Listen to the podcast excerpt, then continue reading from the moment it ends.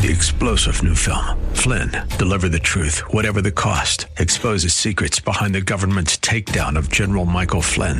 Flynn knew what the intel world had been up to. He ordered the first audit of the use of contractors. This set off alarm bells. He told the truth. He was the most dangerous person for Donald Trump to hire. They had to get rid of Flynn. Flynn, Deliver the Truth, Whatever the Cost. Available now. Watch it today. Go to SalemNow.com. SalemNow.com. Dennis Prager here. Thanks for listening to the Daily Dennis Prager Podcast. To hear the entire 3 hours of my radio show, commercial-free, every single day, become a member of PragerTopia. You'll also get access to 15 years' worth of archives, as well as the daily show prep. Subscribe at PragerTopia.com. Hey, I'm Dennis Prager. Final broadcast from Miami. Been spending a week here. I will talk to you about it at length, or at greater length, next week when I return to California. What I've been doing here with Jordan Peterson and some others, it's been a very moving, powerful experience. You will get to experience it later in the year. You know, when I return to California, not only is there no joy in me, there's a certain dread. If you would have told me when I moved to California in my 20s that I would ever not be excited going back to California, I would have thought you were crazy. If you ever need an example of the left ruins everything it touches, just say California. Of course, you could say America. You can say culture. You can say schools, medicine. But just say California. California, in the American mind, meant freedom, excitement, joy, joie de vivre, joy of living. Now it means fecal matter in the midst of major cities. The emblem of California today might well show poop, human poop, on the street. How do people vote? It's such a riddle. How do people vote for what ruins their lives? You have to, there is only one, there are two possibilities. There is a nihilist streak in you, like in George Soros, like in, as Marx quoted, the devil in Goethe's Faust. Everything that exists should be destroyed. That some people, Antifa, that is what Antifa believes, for example. That is what AOC believes, much of the Democratic Party believes, but most people who vote Democrat don't believe that. So the only other possibility is brainwash. I see before me an utterly deteriorating state. It is less free, it is less joyful than Florida. There is no comparison. The joie de vivre in this state is just remarkable. I never spoke of Florida in laudatory terms. I never spoke about it at all, to be honest. And I've been to Florida about 50 times. My beloved Aunt Chippy lived here. I flew here at 7 years of age, and then flew back to New York, where I grew up, also at 7 years of age. In those days, if a 7-year-old wanted to fly, or the parents wanted the kid to fly, they took him to the airport, said goodbye at the gate, and then somebody picked the kid up at the destination. I don't know for whom it is worse. Kids today who have never seen how wonderful America was, or older people like me who saw how America was wonderful and now see what is done to it today. It's not perhaps an important question, but it's an interesting question. So I have no joy in returning, except obviously my wife. It's a rare occasion. She couldn't come with me. It's a big deal to me to have my wife come with me wherever I travel, at least for more than a day or two. But it didn't work out this time. This was a sudden invitation. And obviously, I'm very happy to see her. I'm very happy to see my friends, the community that I have helped build up in making a synagogue there. But the thought of going back to California from Florida is like going back to Eastern Europe from Austria during the Cold War, which I did very many times, and that's why I use that analogy. Wikipedia editors feverishly change article on recessions to match Biden talking points. There is such a perfect example that we now have of the left-wing nature of the Democratic Party and all of the media, New York Times, Washington Post. They are Pravda to the Democrats. They are Pravda to leftism. Pravda was a Soviet communist newspaper. A recession had a definition, not anymore, because they would have to admit that there is a recession. I'm not sure it means that much.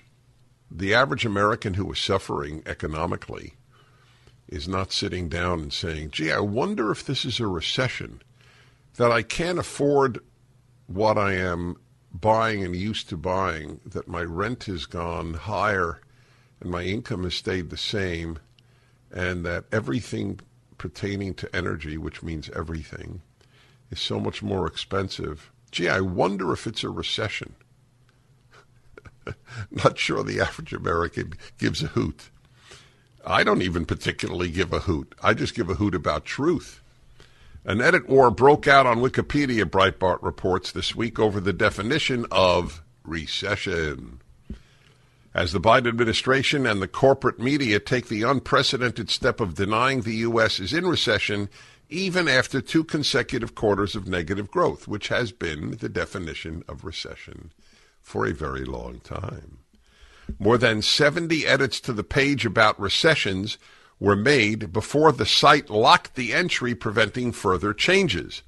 The edits successfully de-emphasized the broad consensus definition of recession, two consecutive quarters of negative GDP growth, instead parroting the Biden administration's talking points. So let me tell you, it's very important that you know, if you are looking up some historical facts, if you are looking up, as I often do, the keys of, let's say, all of Haydn's quartets, Wikipedia is fantastic. I sent donations to Wikipedia in the past until I got locked out of my own page, which has such a distorted view of who I am. I can't edit my own page in Wikipedia. I'm a well-known conservative, so we don't want to have too much truth on that page. Yes, people don't know that. Wikipedia is useless on anything. It's as useful as the New York Times on any controversial issue or controversial person. Editors of the leftist-dominated online encyclopedia are pushing a definition of recession that is unusually broad and favors the Biden administration's claims that no recession has occurred. Why did they tamper with it at all? Why didn't they leave recession as it is? This definition from the National Bureau of Economic Research claims that a recession, quote, is a significant decline in economic activity spread across the market lasting more than a few months. What was until recently the broad consensus on the definition of a recession, two consecutive quarters of negative GDP growth, remains at the top of the page, but editors have been attempting to remove it. This definition is also described as the United Kingdom's definition. The article continues to note further down the page in a section on the definition that in a 1975 New York Times article, economic statistician Julius Shiskin suggested several rules of thumb for defining a recession, one of which was two down quarters of GDP. In response to the edit war, senior Wikipedia editors have locked the page on recession, preventing users from making further snap edits to it. Anyway, so it is. I'm going to look that up, see what appears there. Anyway, I welcome you to the show, Dennis Prager Show. Yesterday I was reading to you and I didn't get to finish because I had terrific guests on yesterday about what's happening in Portland public schools where they don't use girls and boys anymore. They don't use mom and dad. They don't use Mrs., Miss, Mr., or Miss, or even Ms. They don't use boyfriend and girlfriend. Instead, they have people, folks. They're big on the X, like in Latinx. Guardians, mix. So everybody, there's no Mrs., there's no Miss, there's no Ms., there's no Mr., there's now mix. The attempt to obliterate gender. I may be the only one, or at least the only one I know of. I never think I'm the only one. There's a lot of bright people out there. But I'm the only one I know of who said that when they said gender doesn't matter in the battle for same-sex marriage, it was a very slippery slope. Rising interest rates, stock volatility, out-of-control inflation. People are concerned about what the future holds financially. This is Dennis Prager for AmFed Coin and Bullion. There's no better time than the present to move a portion of your IRA into precious metals. Gold and silver IRAs are more popular than ever, and dealers are advertising heavily for your business. You should know there's a right and a wrong way to set up your precious metals IRA. Mistakes could cost you hundreds of thousands of dollars in IRS fines. Nick Grove, man I completely trust, owner of AmFed Coin and Bullion, has agreed to send you a concise report about how to set up your IRA and how to get the best bang for your buck. Nick and his team will be happy to help you set up your precious metals IRA or review your current account. Call AmFed Coin and Bullion 800-221-7694 for your free IRA report and all your precious metals needs. AmericanFederal.com. That's AmericanFederal.com. Dennis Prager. I have achieved the status of a, what do you call it, Sean? What am I again? A promo code. Wow. That's very few people can say. I think there are definitely more astrophysicists than promo codes. And You don't think? No. Human promo codes. Yes, I know. Sean, you should go in the punishment room for that doubt. All right. I normally don't take calls this early, but A, it's happiness hour. B, I really want to reemphasize the point that I made about going back to California. So let's go to David in Los Angeles. Hello, David. Hi, Dennis. How are you? Well, thank you. Thank you so much for taking my call. Yeah, you mentioned earlier about every time you come back to LA, you feel an unease about it, and I really share that sentiment. I used to live in Paris, France. I've been back for 7 years, and I was always excited to come back here. And now, with all the nonsense going on, you know the expression, there's a thin line between love and hate, and that's usually what we apply to couples, to people that are in love. Well, that's how I feel about L.A. I used to love it here, the weather, the lifestyle, the beaches, and now it's I just can't stand it here anymore. Yep, so this is the... Look, it's the first time in California history it has lost population. It's actually lost a seat in the House because it's lost so many people. And remember how many people move here who are brand new immigrants, legal and illegal, especially illegal. And I don't know if they qualify to vote or not, but they do. And I don't know if they qualify in the census. But whatever it might be, we are losing population in that state for good reason. It's my bond with people that keeps me there. It's not even the weather, and the weather is the most beautiful weather in the world, with the possible exception of Perth, Australia, and Pretoria. Is it Pretoria? Well, let's see, in South Africa. I think it's Pretoria. There are very few places with the weather of the west coast of the United States, and especially California. Here's another one. Steve in Arcadia, California. Hello. Hey, Dennis, thanks for taking my call, a fellow traveler in the figurative and literal sense. I just spent 5 days in Key West, and I've traveled to Florida many, many times over the last 20 years, 25 years because of family and stuff. I moved to L.A. originally in the 80s from the Midwest. I was intoxicated with the place for so many years, but I'd say pretty much since the pandemic, coming back to Los Angeles is the most depressing experience that I've ever had in my life. Wow. All right. So, my friends, I represent a lot of people. I never thought I would talk this way. The first time I went to Los Angeles, I was 25 or 24 years old. I was a New Yorker. One of the, I don't know how many vivid memories any of us have of things way in the past, but this is a vivid psychological memory. It was at JFK Airport, and I looked up on the screen for flights, and I saw flight, whatever it was, American Airlines, Los Angeles. I had a palpable sense of excitement. I am finally going to California. The ability of left-wing nihilism to destroy is nowhere more obvious than in California. I was reading to you about Portland schools. It is an amazing thing, the Portland school issue, what they're doing.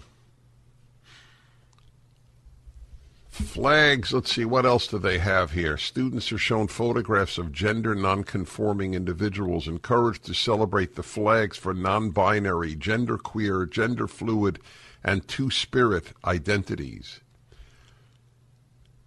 For some students, the subversion of the gender binary might also involve a gender transition. The curriculum provides a detailed explanation of how to, quote, pause puberty through hormones and or surgeries, unquote, and advice on adopting a non-binary identity and set of pronouns.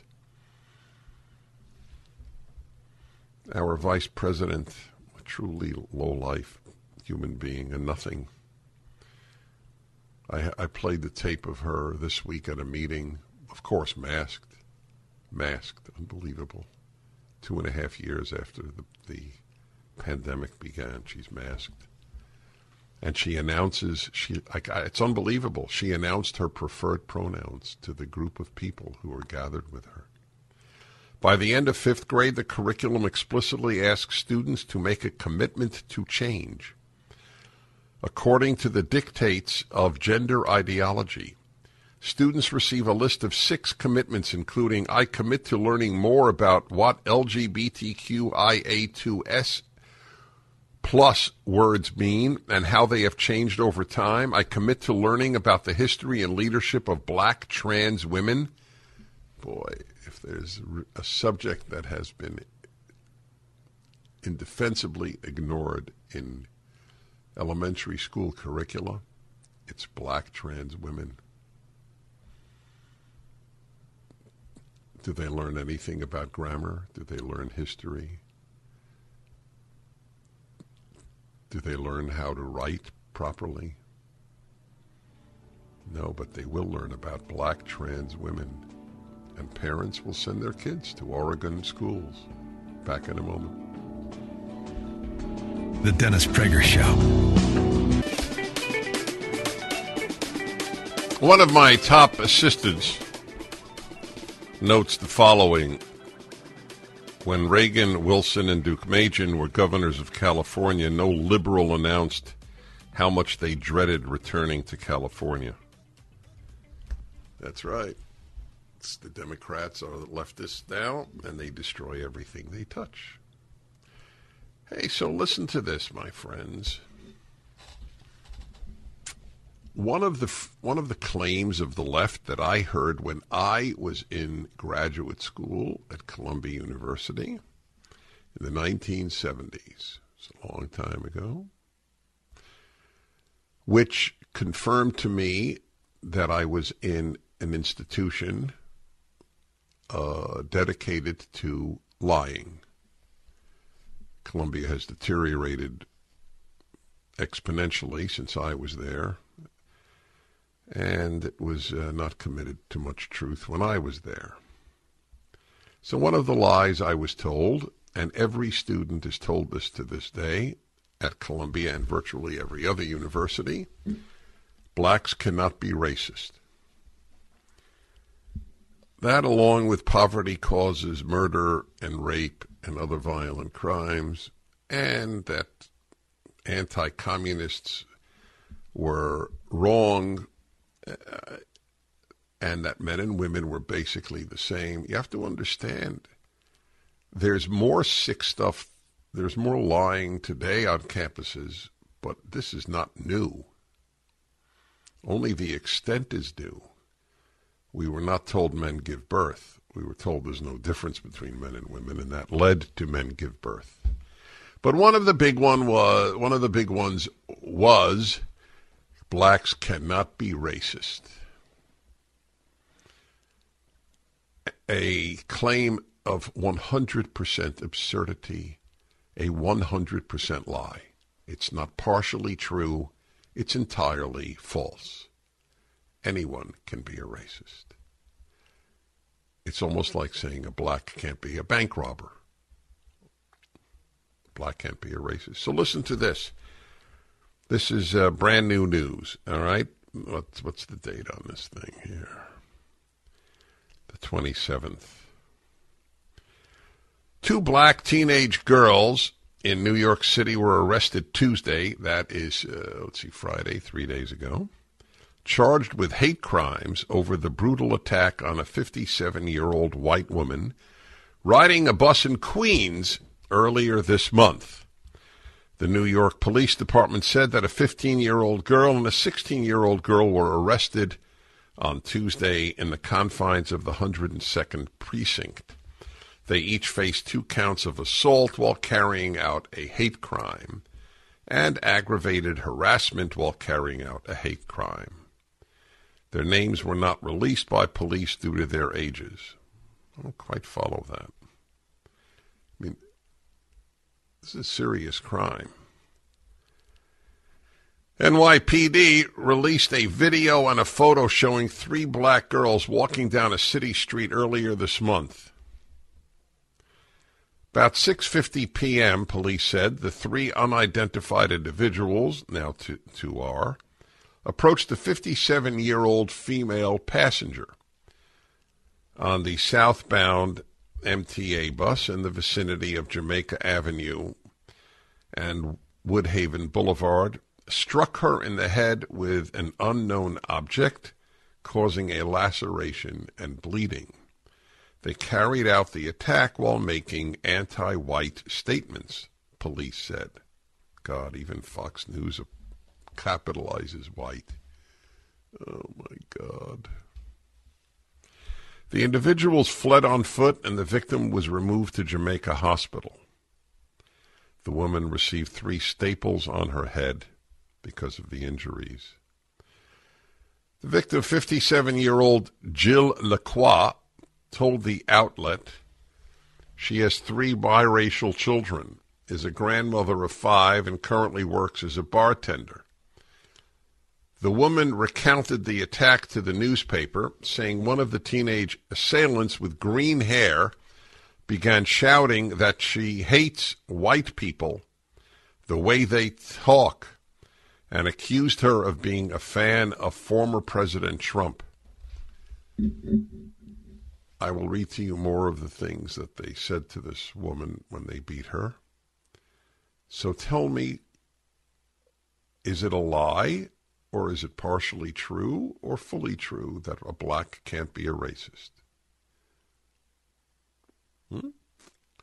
We'll put this piece up at DennisPrager.com. We should juxtapose it with blacks can't be racist. Towels just don't seem to dry you anymore. They feel soft and lotiony in the store, but you get them home and they don't absorb. Well, Mike Lindell at MyPillow found that out around 2006, and towels changed forever. He found the best towel company right here in the USA. They have proprietary technology to create towels that feel soft but actually work, and that happens to be true. I use them. They are all made with USA cotton, and they come with the MyPillow 60-day money-back guarantee. 6-piece set, 2-bath, 2 hand towels, 2 washcloths. Regularly $109.99, now $39.99. Just go to MyPillow.com and click on the new radio listener specials and get deep discounts on all MyPillow products, including the towels, by entering the promo code Prager, or call 800-761-6302 for these great radio specials. MyPillow.com, promo code Prager.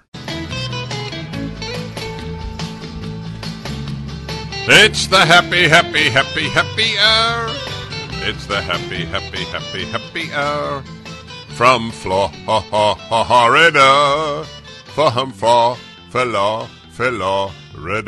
Yes, it is. The original lyrics. Amazing. Hey, everybody, the happiness hour every Friday, the second hour of the show, because the happy make the world better and the unhappy make it worse. So join me. It's the happy, happy, happy, happy hour. All right, download the Salem News Channel app and watch me if you want.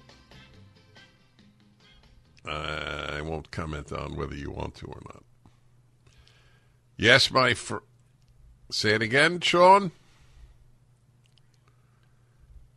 No, they're not cryons, they're chyrons. Oh, my God, what I have to deal with. Oh, my God, it's difficult. It is difficult, my friends. Let me recover from that. Oh, this is a PTSD moment. All right, I'm back. Hey, everybody, the happiness hour. I really believe that. The happy make the world better, the unhappy make it worse. I'm not blaming all unhappy people for their unhappiness. I'm just telling you the truth. It's a virtue to pursue happiness. It is a moral virtue, like pursuing goodness and nobility and dignity and kindness and fairness.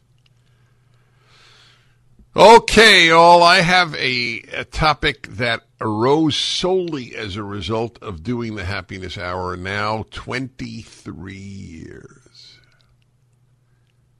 That's a big chunk of time, 23 years. I have never been on a Friday and not done the happiness hour. There were times it was tempting, given very bad news in the world. Even the week of 9/11, I did the happiness hour, because you have to talk about happiness when things are bad. If you only talk about happiness when things are good, it's not a particularly useful talk. So this has arisen, or this arose years ago. And had I not done a happiness hour all the time, talked to so many people, no, not to, with so many people, I would not have known this. So I'd like you to call in and tell me, do you know people who do not want to be happy? 1-8-PRAGER-776, 877-243-7776. It's an amazing thing when you think about that. Are there people who don't want to be happy? I had no sense of that until it arose on some of the shows. I mean, it's like saying you don't want to be healthy. You don't want to be happy. And yet the argument was made, And it seemed to me to be accurate. There are people who don't want to be happy. Now, why would somebody not want to be happy? So here are some possible reasons. One is they get more attention being miserable. If they're happy, they feel they will get less attention from friends, from a parent, I think especially from a parent. The squeaky wheel gets the grease or something like that. The squeaky wheel gets vitamin D. I think that's the phrase. So that could be one reason why people don't want to be happy, because they get more attention. They are, so to speak, rewarded for their being miserable. Another possibility is if they became happy, they would lose their resentments. And people seem to be very attached to their resentments. I'm laughing because the thought to me is so foreign. But I think there's a lot of truth to that. If I am happy, that means I have let go of all these resentments. And they seem to give a lot of people meaning and fill their emptiness. If they have nothing to resent, then there are others for whom that would undermine their whole theory of life, their entire political and social stance.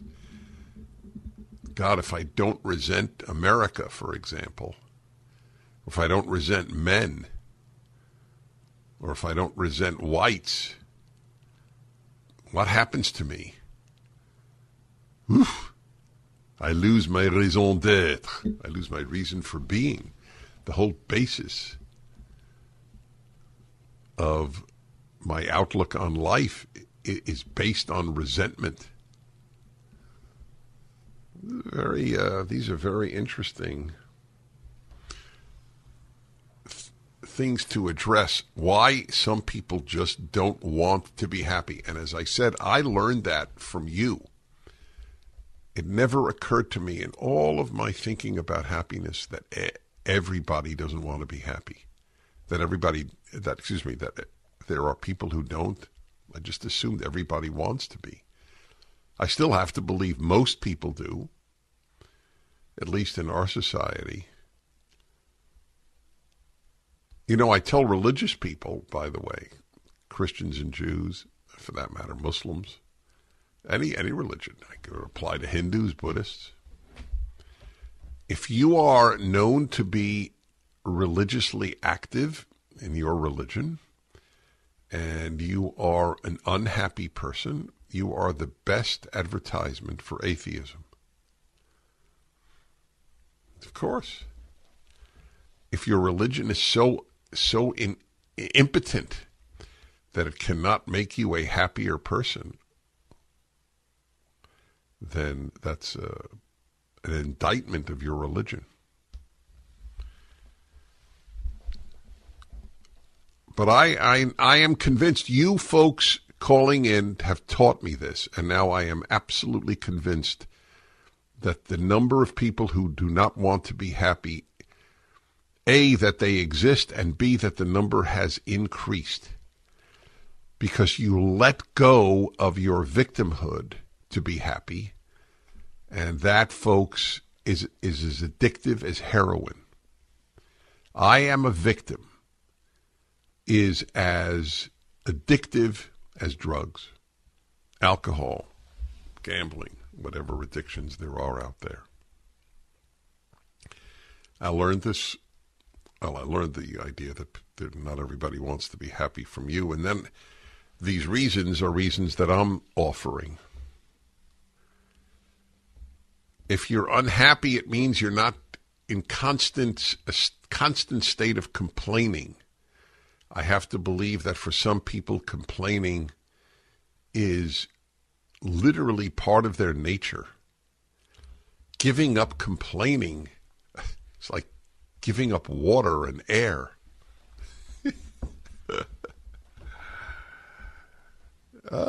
There seem to be a lot of reasons now that I have been apprised of the fact that there are people who don't want to be happy. There seem to be a lot of reasons why that may be the case. All right, let's see what you have to say. Nancy in Lake Mary, Florida. Hello. Hi, Nancy. How are you? All right. Sean, this is about as loud as I've ever heard a call. Yes. I'm sorry, I'm on speakerphone in my car. We've actually met not twice. Your fault. Yeah, go ahead. Yep.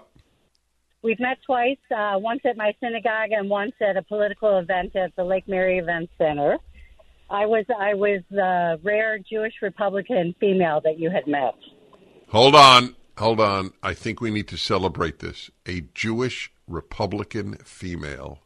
Correct. All right. Let me ask you something. Do you know any other people who fit those criteria? Yeah, we do have a good, pretty decent-sized group of friends here that fit that criteria. Hey, I got to come to Lake Mary. You have been here before. You just come back. I do. All right, hold on. I want to hear your take on people who don't want to be happy. What a joy. Sure, she's happier than many other Jewish females. Promo code Prager. Awesome.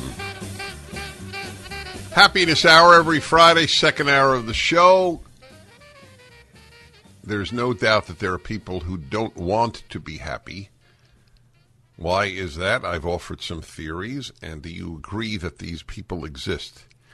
Back to Nancy in Florida, a rare breed, a Jewish female conservative. Hi. And cigar smoker. That's even rarer, I agree. Okay, so before I get into the topic, years ago you had said unhappy people are most happy when they make other people around them unhappy. And it was like, hit me like a bolt of lightning, totally explaining a couple people in my life. So that was just correct. One of the most profound things you had ever. Many unhappy people. Hold on. Many unhappy people resent happy people. Yeah. Yes, exactly. They find them obnoxious. All right, go ahead. Yeah. So my brother-in-law is very much what you described with, a person who's addicted to blah, blah, blah. He has lived his life with delusions of grandeur and constantly fails. And he goes from failure to failure to failure. The sad thing is, on the rare occasions where he's had successes, he cannot run with them because he does not know how to handle success. Whenever he's had a success, he's done something to make it implode to get him back to a place where he knows how to deal with things. And it's very sad. That's fascinating. So I'm curious, is he married? No. I didn't think so.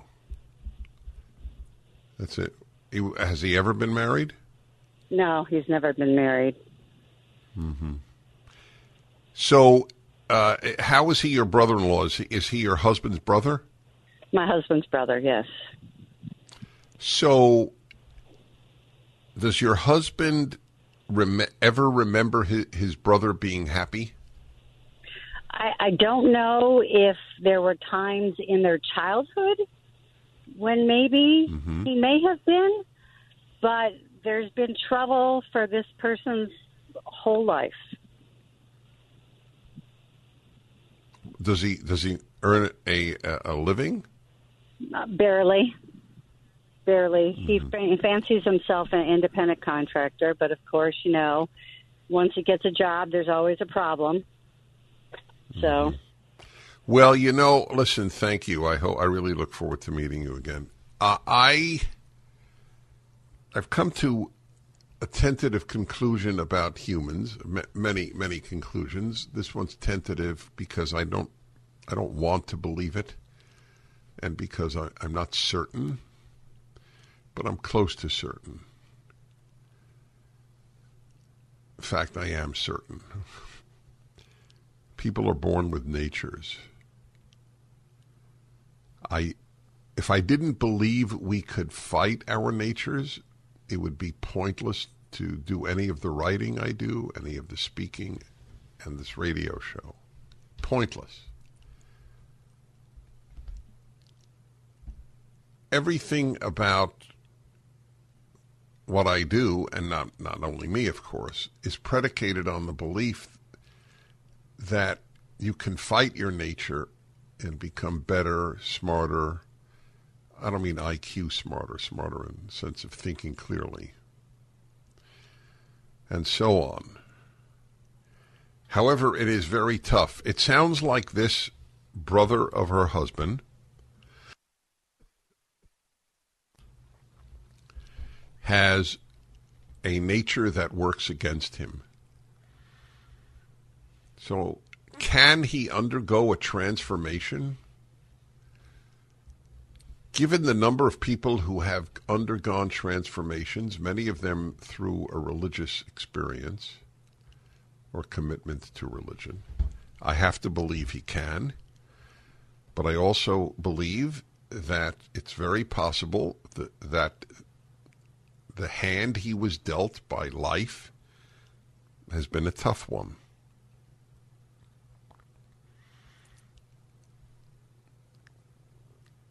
He sounds like I hate to use the term, and I don't mean it to hurt him in any way. He's anonymous. Sounds like a loser, and that he doesn't want to be a non-loser. That he has found this niche, and he wears this. It's like sort of like getting used to wearing a hair shirt. All right. Anyway, that was very interesting. Let's see. Chuck in DuPlain, Illinois. Hello. Hello. Glad to talk to you. Thank awesome. You. Well, I don't know, but thank you. Well, been listening to you for quite a while, but anyway, I figuratively lost my wife to COVID when it started. She was a different person. After that, she went out and got her shots without telling me. I was opposed to it. I've been watching the other doctors and virologists, and just this isn't right. But anyway, it totally changed her perspective on life. How so? Give me an example. Well, we're going on 49 years of marriage, and she her personality has changed. She's a germophobic now. She never was that way, and it just affects everyone around in the family. Oh, you sneeze or this and that. Then her family is all vaxxed, and we couldn't see them at Christmas time or Thanksgiving because we were, my kids and I were, we're carrying unvaxxed. Yeah. Right. And now her whole family and my wife, they all got COVID. They're all getting it. And I told them that. I said, this is... Yeah, but they have an answer. Their answer is, it doesn't matter. It would have been worse without the vaccine. Yeah. Bing, bing, bing. But they were promised by every authority that the vaccine would prevent them getting COVID. And so they still, they have everything told to them, no matter how obviously mendacious, meaning lying, false, they believe. Yep. So my heart goes out to you. Such a long marriage since you were 17, if I have your age correct.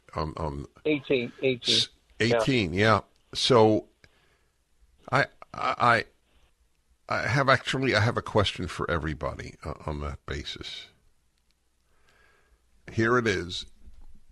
I don't know. I'll do it on another hour, but here is my question. Do we know people if they haven't been tested? This is a brand new question in my life, and I don't have a perfect answer to it, but it's a very important question. Hi, everybody.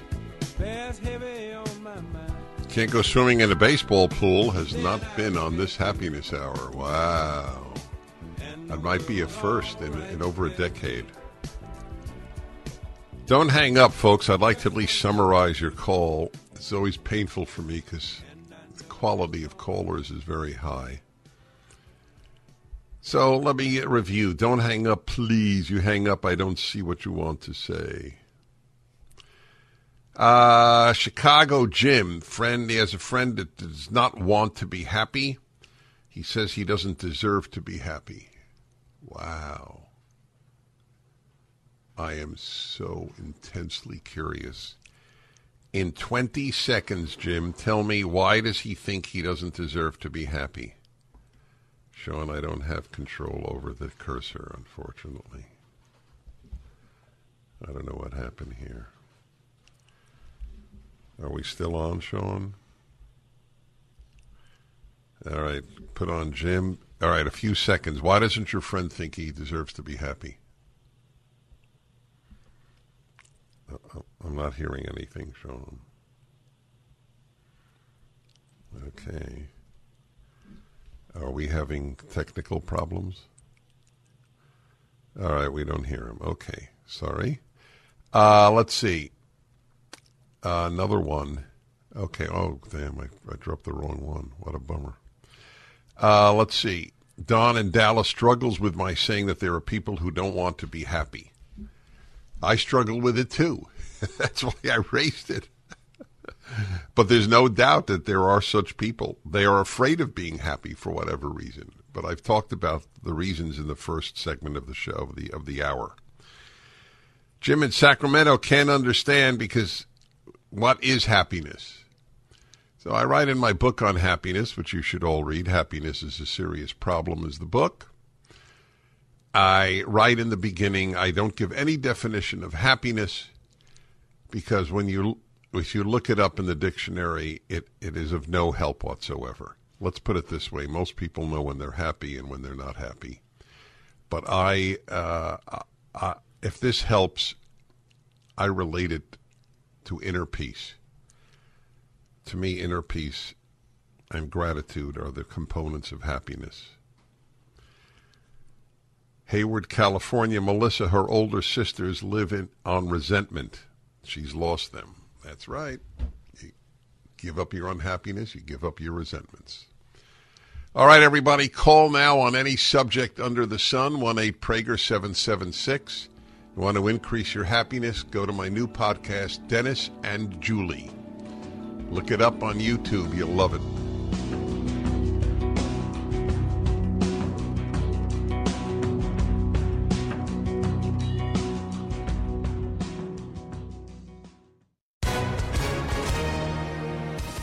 Hi, everyone. If you've been injured in an accident that was not your fault, listen up. We have legal professionals standing by to answer your questions for free. Call now and find out if you have a case and how much it's potentially worth. Call 800-702-5400.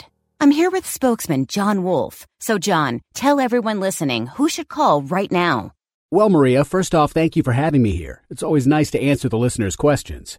Now, as far as who should call in, anyone who's been injured in an accident and think you deserve compensation, give us a call right now. 800-702-5400. You'll find out if you have a case and how much it's potentially worth. Thanks, John. You heard it, folks. Take advantage of this opportunity and call now. 800-702-5400.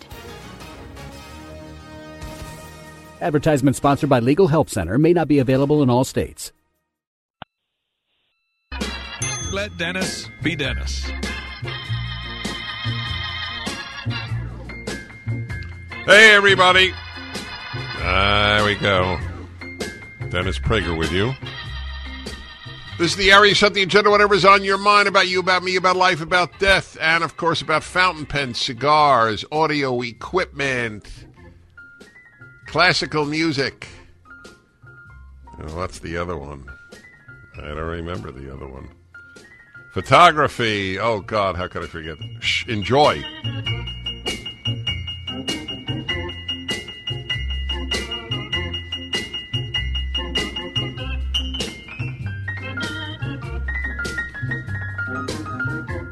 Okie doke, everybody. I love this hour. It's whatever's on your mind. By the way, I always announce, and I mean this from the bottom of my heart, do not please feel in any way hurt or offended if I drop your call without taking it. There could be any number of reasons. None of them reflect upon you.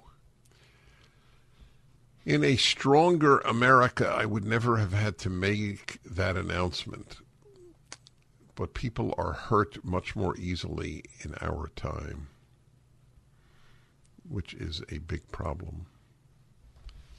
All right, it is what it is, and let's go to your calls here. Okay. Let's see. Chicago, Illinois, and Tim, hello. Sean, I don't have use of the cursor, so no, release the cursor to me, and I'll be able to do it. All right, let's give it a, all right, there we go. All right, Tim in Chicago, hello. I'm here. Hi, Dennis. Hi. As I get older, I think more about the things I enjoyed that I did in my life. Something simple like stickball in the street or kissing my parents goodnight. There was a last time I did those activities, and I didn't know it. Would it have been better that I knew it at the time, or is it better that I didn't know it for my sanity today? You mean you whether you knew how good it was? No, just whether I knew that was the very last time. There was a time that I kissed my mom for the last time, and she didn't die suddenly, so I didn't know at the time that was the very last time I would kiss her. Would it have been better that I'd known, or is it better that I don't know? Just like playing football on the street. But how could you have possibly known? Well, you're right about that. Well, I guess some people would know because their parent... Well, you know, if your parent is in a hospice or is dying at home. But things I enjoyed so much, I would love to have known that was the last time. It just bothers me that I didn't. Uh-huh. Okay. Well, let me just say, if that... I'm sure it isn't something that bothers you more than anything else, but... I don't know why that should afflict anybody at all. But it's an interesting question. If you knew then, this is my last stickball game. By the way, I didn't know you played stickball in Chicago. We did in Brooklyn. This is the last time I'll ever be playing stickball. Well, it would give the moment more meaning than any other stickball game, I guess. It would give that kiss to your parent all that much more meaning. But one way of rephrasing the question is, would we be happier if we knew the future? And I tend to believe not. Anyway, it's a fun question. I appreciate you calling. All right. Be well, my friend. Walter, Woodland Hills, California. Hello. Yes. Hello, Dennis. I spoke with you last week about our responsibility in the war in Ukraine, and you were going to come back after the break and give me your position.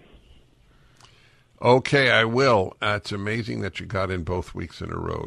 That's a magic dialing. But it can happen. My position on Ukraine is that we are morally obligated and in terms of self-interest obligated to aid Ukraine.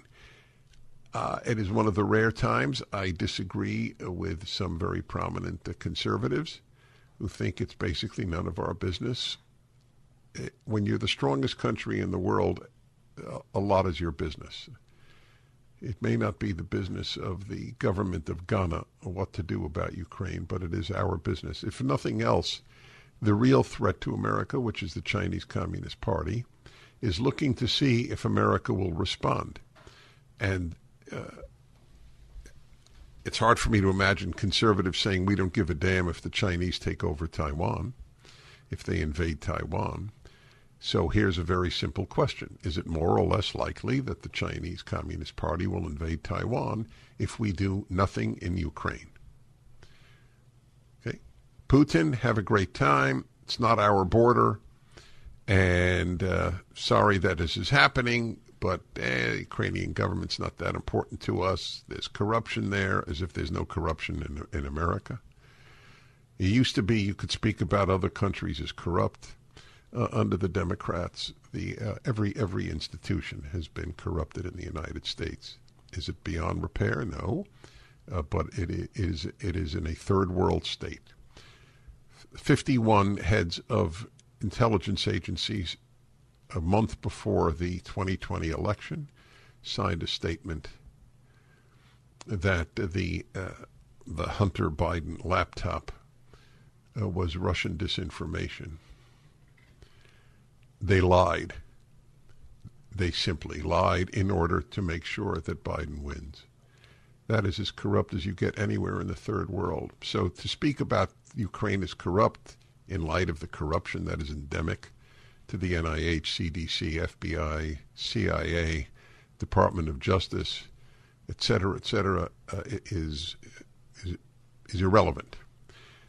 Okay. So we only save non-corrupt governments from invasion by outside forces. But I return in any event to the key point. How we respond is monitored by the true enemy of freedom on earth, the Chinese Communist Party. So for that reason alone, plus I do believe we are morally obligated. If people believe you're morally obligated, if you're richer, to help the poor, why aren't the stronger more morally obligated to help the weaker? I mean, this is about as brazen an act of evil invasion as we have seen since World War II. It's having said that, I think that some of the comments of this awful president have been truly stupid and dangerous. You don't declare Putin a war criminal, and you don't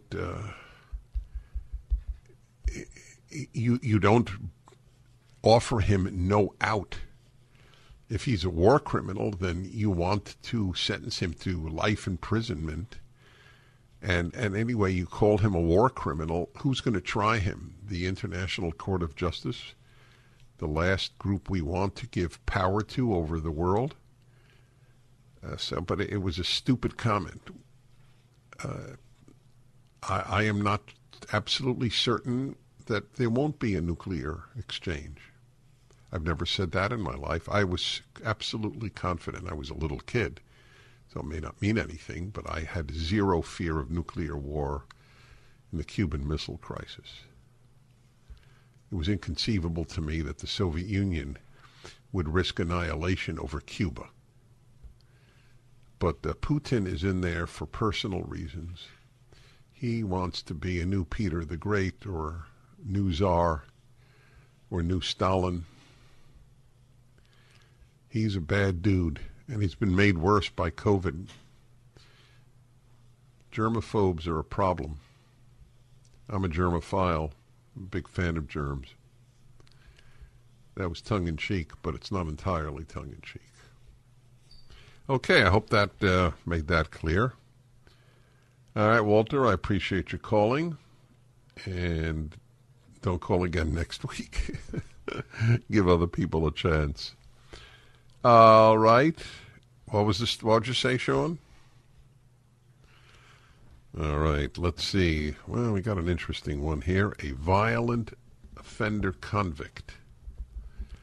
That'll be interesting. We'll take that.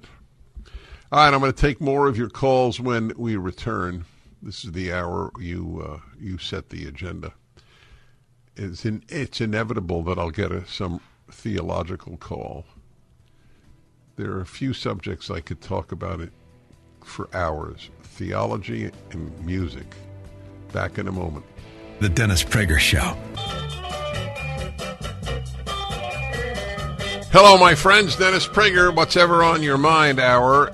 And let's get to Scottsdale, Arizona. Larry, hello. Hello, Dennis. How are you today? Well, thank you. Thank you. I appreciate you taking my phone call. I'll monologue, but in the interest of segment time, I'll be pretty quick about it. I download your podcast, so I end up listening to yesterday's show today, and I just listened to the segment you did with the gentleman who was talking about the defund the police, decriminalize, release people from jail movement that seems to be pretty popular these days. And your screener had it right. I'm a convicted violent offender. Without going too deeply into detail, I had zero criminal history, and the worst thing I'd ever done was a speeding ticket until the thing I was convicted for. Ended up doing a little bit of time behind bars. And I will tell you, any rational human being who has truly been around the real criminal element of this country would never think to defund the police or have zero cash bail or let some of these people out to ever touch a piece of ground outside of jail cell or prison cell walls.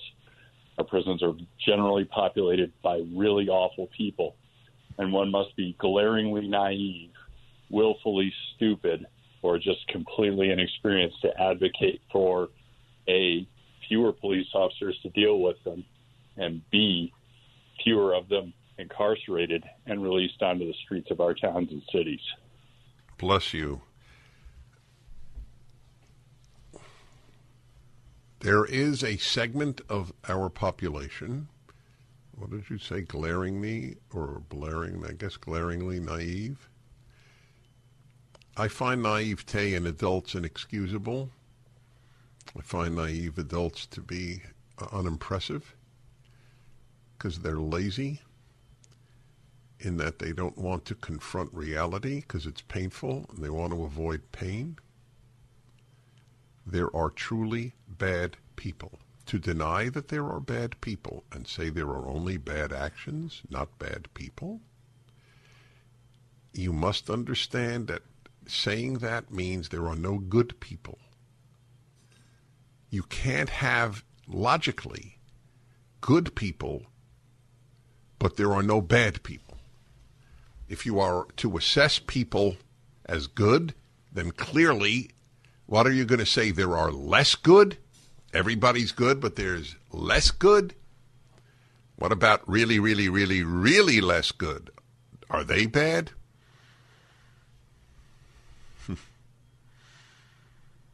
But that's why I am so angry at people who hold that human nature is basically good. It's a desire to stay a child and believe in fairy tales. Actually, I take that back. Fairy tales were very realistic about bad people. So I truly do take back that statement. That's right. And the difference between bad people hurting you and bad people not hurting you are jails and policemen. Sorry. That's the truth. And children, a major factor in leftism, the desire to remain a child. That's why so many aren't marrying or having children, is a big factor in their views. Angela in Medina, Ohio, a place I get a lot of calls from. Hello. Hi. My question today is just, do you believe that God judges our actions by their intent or their outcome? Your theological question for the day. That's a biggie. The reason that I believe he judges it by their outcome, unless it's unintentional, obviously, but I don't know who has bad intentions on a conscious level. The vast majority of people who have done massive harm in history did not wake up with bad intentions. Would you include some of the recent mass shooters in that? That have just gone and shot up schools and such? Yes, no, that's That's a very fair question. When I think of evil, I think of mass evil, not individual evil, more, because you can't compare any amount of mass shooting to the genocides of the 20th century. So when I think of evil, I think of that, or destroying what is good, like destroying America. That's evil. So the shooter, I think that God would definitely take into consideration brain malfunction, if that indeed was the intent. But what if the shooter is motivated by I want to get back at all the kids who bullied me? So what will God do? Say, I really understand you were really hurt by bullies, which is what some people write about with some of these young shooters. They were bullied. Of course, the vast majority of humanity has been bullied, and they didn't murder anybody. So I really don't think much. Your question is superb, but I don't think much about it, since I'm not God, and I can't know how God works in this manner. I only know that he rewards the good and punishes the bad. How he assesses good and bad, he only knows. So that's why I don't think about it quite as much. It's a great question. God knows everything, and therefore is capable of rendering perfect justice. We can only render imperfect justice, but we have to do that. So I'm preoccupied with our judgments. Good one. Thank you. Let's see here. Tampa, Florida. Ed, hello. Yes, Mr. Prager. Yes. How are you, sir? Truly well. Thank you. I was telling you a call screener like a month ago. I was coming out of the supermarket into the parking lot, and was another person next to me, and he got in his truck, and I noted that he had one of those in his back window, a sticker that says Biden Harris. And I don't know, I didn't mean to be intrusive or anything, but curiosity at that moment, I went there and I asked him, excuse me, sir, I said, can I ask you why is the reason why you voted for Biden? And he got very emotional. And he started yelling at me, that Trump is this, Trump is that, and everybody that voted for him is an idiot and is irrational. Well, without trying to be rude or anything, I said, I'm not an idiot, but I voted for Trump. I said, get away from me, I'm going to run you over with my truck. He opened his door and closed it, and then he lowered his window and said, if you don't get away from me, I'm gonna call the cops. I said, well, go ahead, call them. Call the cops. Wow, I believe your story. We'll be back. Dennis Prager here. Thanks for listening to the Daily Dennis Prager Podcast. To hear the entire 3 hours of my radio show, commercial-free, every single day, become a member of Pragertopia. You'll also get access to 15 years' worth of archives, as well as the daily show prep. Subscribe at PragerTopia.com. 3-star General Michael J. Flynn, head of the Pentagon Intelligence Agency, knew all the government's dirty secrets. He was one of the most respected generals in the military. Flynn knew what the intel world had been up to. He understood its funding. He ordered the first audit of the use of contractors. This set off alarm bells. The explosive new documentary, Flynn, Deliver the Truth, Whatever the Cost, and covers the facts behind this scandal. Flynn told the truth. He was the most dangerous person for Donald Trump to hire. I find out the worst enemy that I'm going to face in my life is right here in America. They took my assessment and they wanted me to change it. And I was like, I'm not changing it. They had to get rid of Flynn. With in-depth interviews, archival footage, and never-before-seen personal records of the man behind the headlines. I just felt like I was drowning. Flynn, Deliver the Truth, Whatever the Cost. Available now. Watch it today. Go to SalemNow.com. SalemNow.com.